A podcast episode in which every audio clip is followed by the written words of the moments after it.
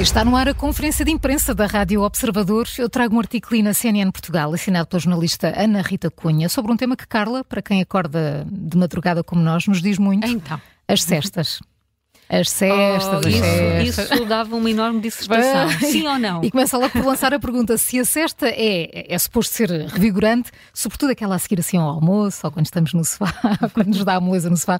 Porque é que acordamos muitas vezes mal dispostos ou, ou nos sentimos pior do que Sim. antes de adormecer, não é? não fala por si aí, à disposição. Sim, eu confiro. Mas eu também confiro. Se isso acontece é porque estamos a fazer certas, cestas mais longas do que devíamos, Carla. uma cesta para ser eficaz e para se acordar bem não deve ultrapassar os 30 minutos. Deve ser eh, literalmente só passar pelas brasas. Sim, eu, é, Verdade, é, é, a minha tese, é a minha, é a minha estratégia agora. É, é porque eh, se for assim com este tempo, acordamos ainda em sono superficial e dá para recuperar. Caso contrário, vamos sentir assim uma, uma lentidão, uma espécie de bebedeira do sono e não aquela sensação de, de estarmos revigorados. E porquê é que isto acontece? Porque nestas cestas mais longas, o cérebro dá início a funções para as quais não está preparado eh, para aquela hora do dia. Hum. Depois, para além da interrupção do, do ciclo claro. circadiano ao acordar, deixamos essas funções a meio. E é aí que se dá aquela sensação de estarmos meio atordoados. Um, além disso, se as cestas forem lá para, para lá dos 20 a 30 minutos, não só não ganhamos energia, como temos que comprometer depois uma boa noite de sono. Portanto, atenção também que a cesta não é para todos, depende muito da pessoa e é sobretudo eh, benéfica para aquelas que precisam de mais sono do que outras, por norma 9 ou 10 horas durante a noite. Eh, quem sofre de insónias, por exemplo, também tem de ter cuidado com as cestas, porque dormir durante o dia depois uh, tem impacto no sono à noite. Mas se é ouvir o, o, corpo, se ele pedir por uma cesta, há que lhe dar ouvidos. Contrariar. a dica dos especialistas é no meio do escritório, não é? Claro, há quem faça. Pum, pois é. Aquela meia horinha no, no escritório. Mas é por despertador. 30 não, minutos é, é, o tempo, é o tempo ideal para uma cesta terapêutica. Tem que se pôr despertador. Sim. ah, isso... Se eu me deitar, sigo para ali fora. Duas, três, quatto, cinco horas. Eu já tenho despertador às quatro da manhã. Recuso-me a ter o despertador ah, tocado por dia. Também não tenho, não consigo. Depois às quatro da tarde é muito também. Está na CNN Portugal com muito para ler, porque há vários especialistas que foram entrevistados neste artigo. Olha, no, no Expresso, um artigo sobre, sobre rádios, rádios antigos, rádios aparelho, ah, aparelho uh, os rádio, aparelhos sim. com móvel, eh, sim, com válvulas, sim, com, com caixas aqueles que demoram a aquecer. Exatamente, com um, botões uh, que, para rodar ali o, Procurar, a, a, a, a estação e por aí fora. Hum. Porquê? Porque é uma comunidade curta. onda curta, alguns onda com média. FM já, alguns com FM já. Pronto, sem investirem numa coisa destas, investam com FM para poderem ouvir a Rádio Observador. Boa, boa. Um, e este trabalho nos parece mostra-nos de facto que há uma comunidade de apaixonados uh, por estes rádios a, a, válvulas que está, que está a crescer, uh, um pouco por todo o país. Há quem dedique horas a recuperar estas velhas máquinas. É um, eles têm um som característico, quente, não é? Que enche a sala. Um, os rádios antigos estão de facto a, con a conquistar cada vez mais, mais, amantes e os colecionadores uh, vêm de todo o país que fazem de velho novo, restaram peças em madeira, restaram a parte eletrónica também, elétrica, um, e, no fundo, um, vão preservando pe peças e, e, aparelhos que são raros e valiosos.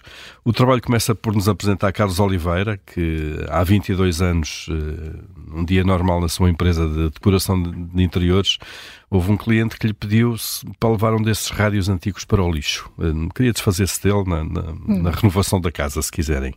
Era um, um, um emude de backlit e o instinto de Carlos Oliveira disse-lhe que, que devia arranjá-lo, obviamente. Levou a várias casas de eletrodomésticos, todos lhe disseram que não faziam a recuperação.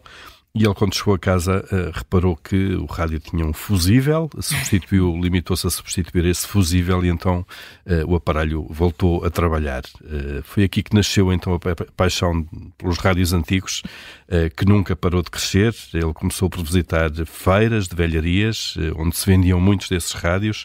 Depois criou um pavilhão dedicado a esta tarefa na sua casa na Batalha e fundou a oficina de rádios antigos. Hum, ele conta que naquela altura chegaram a ir a uma feira em Aveiro, levaram 35 rádios a essa feira, voltaram só com 6. Portanto, venderam, venderam quase 30 rádios. Uh, atualmente já tem mais de 1.300 recuperações de, destes rádios no currículo e a empresa já tem três técnicos uh, de rádio.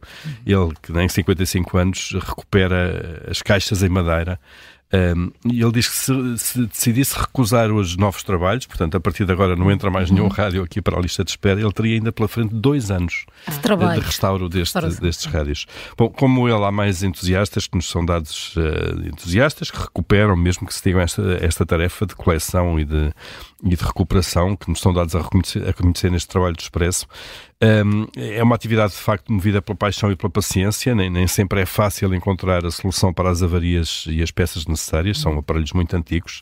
E a recuperação destas máquinas também pode não sair barata. Quando se fala de uma peça mais sofisticada, como um móvel, por exemplo, que além do rádio ainda pode integrar uh, giradiscos. Um, eu tenho lá em casa dos meus pais uma destas máquinas, com giradiscos, com giradiscos. incluído, Portanto, mesmo bobinas. Aqueles móveis, móveis mesmo em que abres uma, exatamente, uma consola, não é? Nestes casos, um, pode, pode ascender a cerca de a mil euros ir buscar algumas peças uh, para, para, para consertar estas coisas.